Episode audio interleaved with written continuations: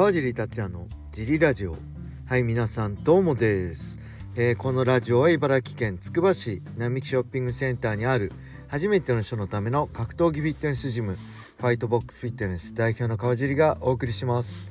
はいというわけでよろしくお願いします。昨日も寒かったですね。えー、昨日もジムは相変わらずあ昨日はねちょっと会員さんに助けてもらってあの体験が2名同時に2名で体験があったんでちょっと僕1人ではね手が回らないってことでベテランの会員さんにビギナークラス助けてもらいながら、えー、体験やらせてもらいました。本当助かりました。ありがとうございます。はいそんな感じで。まああとはあれですね。堀口選手が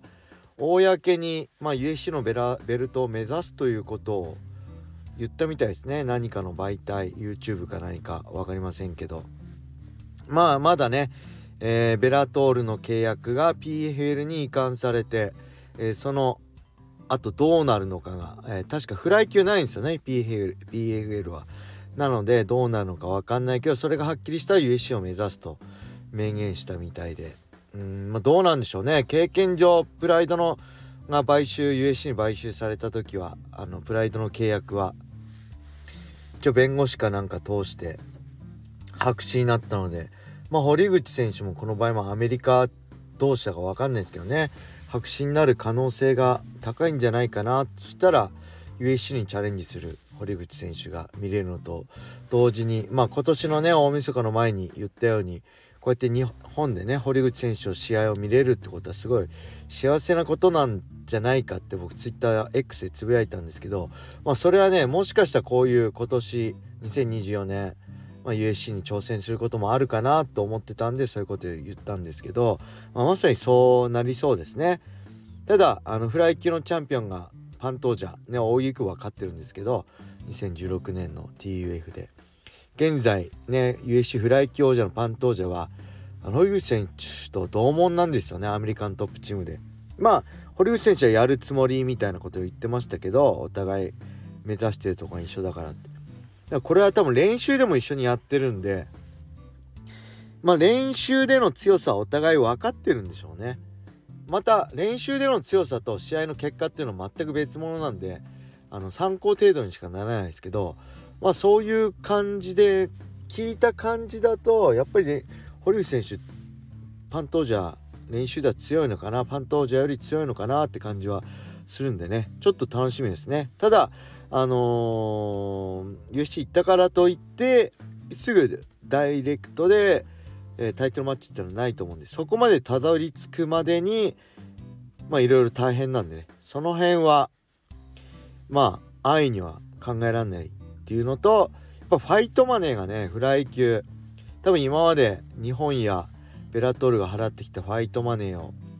USC が払うとは思えないので、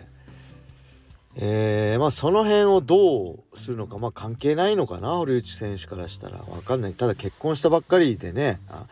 あのプロポーズしたばっかりなんでお金も大切なんでその辺がどうなのかなっていうのも個人的には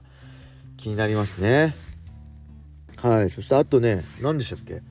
安保選手僕これもちょっと記事ちゃんと読んでないんですけど本格的に MMA 挑戦するらしいんでやっぱりね2024年あのー、まあアメリカでもそうですけどキックボクサーの MMA 転向が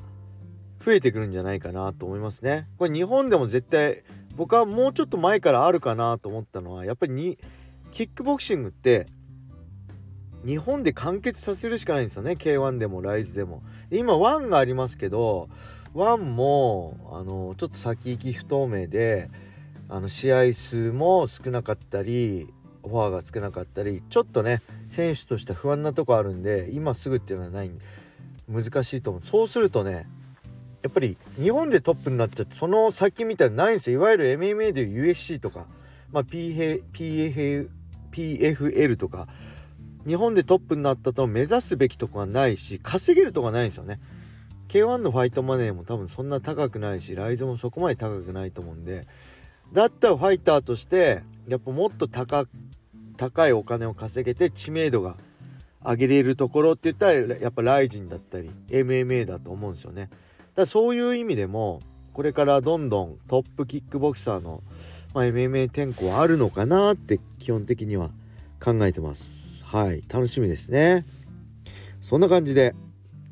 レターも行きましょう。川地さんどうもです。毎日楽しく拝聴しています。トップブライツの対戦カードにグレイソン・チバーの名前を見つけました。懐かしい名前です。USC のリカバリーモンスターとして有名でしたね。しかしベルトに絡んだことはなかったはずです。一方でヒーローズのリカバリーモンスターだった JG カルバンはトーナメントを連覇。日米のフィジカル意識の差なのでしょうか。川尻さんの JG カルバン戦はワンサイドに見えましたがフィジカル対策フィジカル対策はしていましたか？はいありがとうございます。はいまあトップブライツがねもうすぐ1月21日になりますけどあ僕ね昨日オファーいただいたんですけどその1月21日、えー、USC297 のね解説をやることに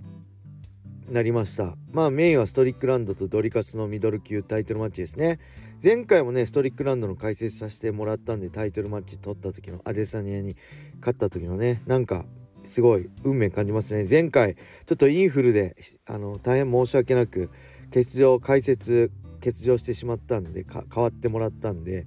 あの今回ねしっかり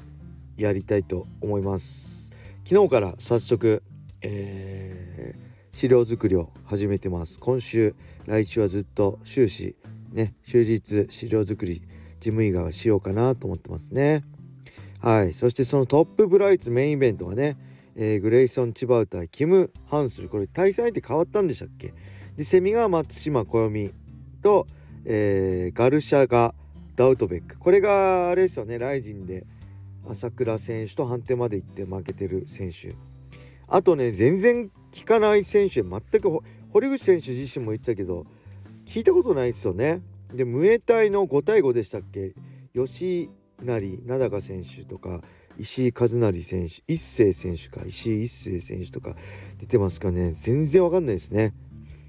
でその後のキッズもなんかいっぱいありますけど、まあ、そこまでねよくわかんないんで僕は結局 USC の解説なんでやっぱペーパービューは無理でしたね。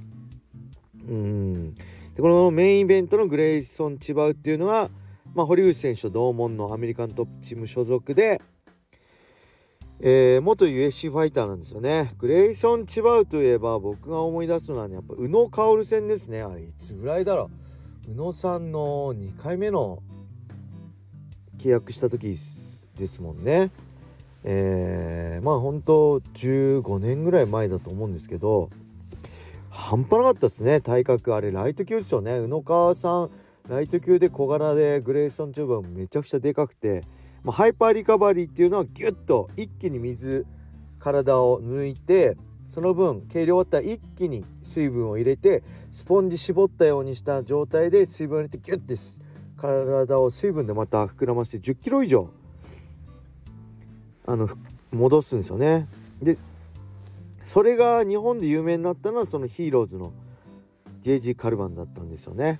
はい、日本であハイパーリカバリー。僕も見よう見まねでやってましたね。は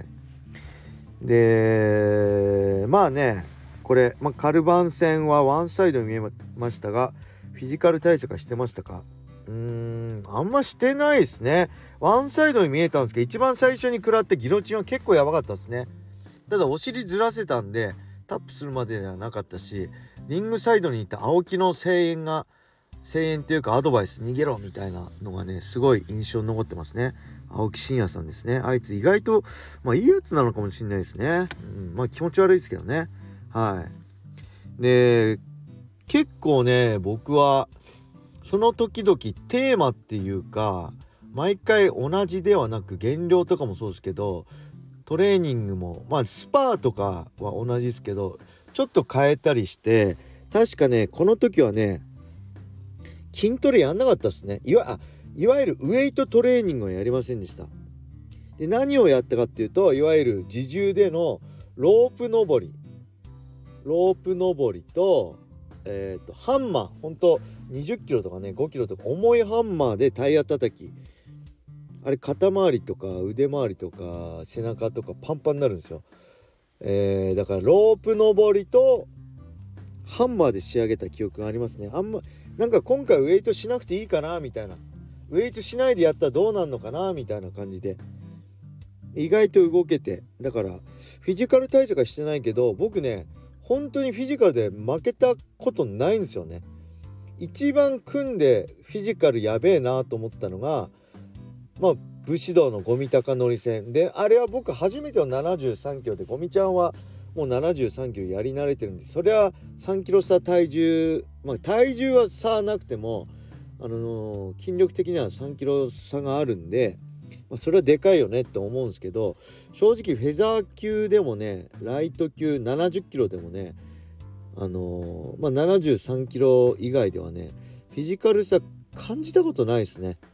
うん、だからフィジカル日本人弱いからっていうのは僕は間違ってると思うしやることやれば海外勢にも、まあ、フィジカルでも日本人は負けないと思うし今そういう選手いっぱい増えてますよね。大谷翔平選手もそうだし、まあ、平選手とかね堀口選手もそうだしあの昔はねあのフィジカルじゃかなわないからテクニックでなんて言ってましたけどテクニテクニアメリカが最先端なのにテクニックでかなわずねえじゃんって昔から思ってたんであのそういう意味ではフィジカルで潰しかない潰すしかないなってずっと新人の頃から思ってましたね。東京の最先端の技術はが茨城に伝わってくるのは遅いからも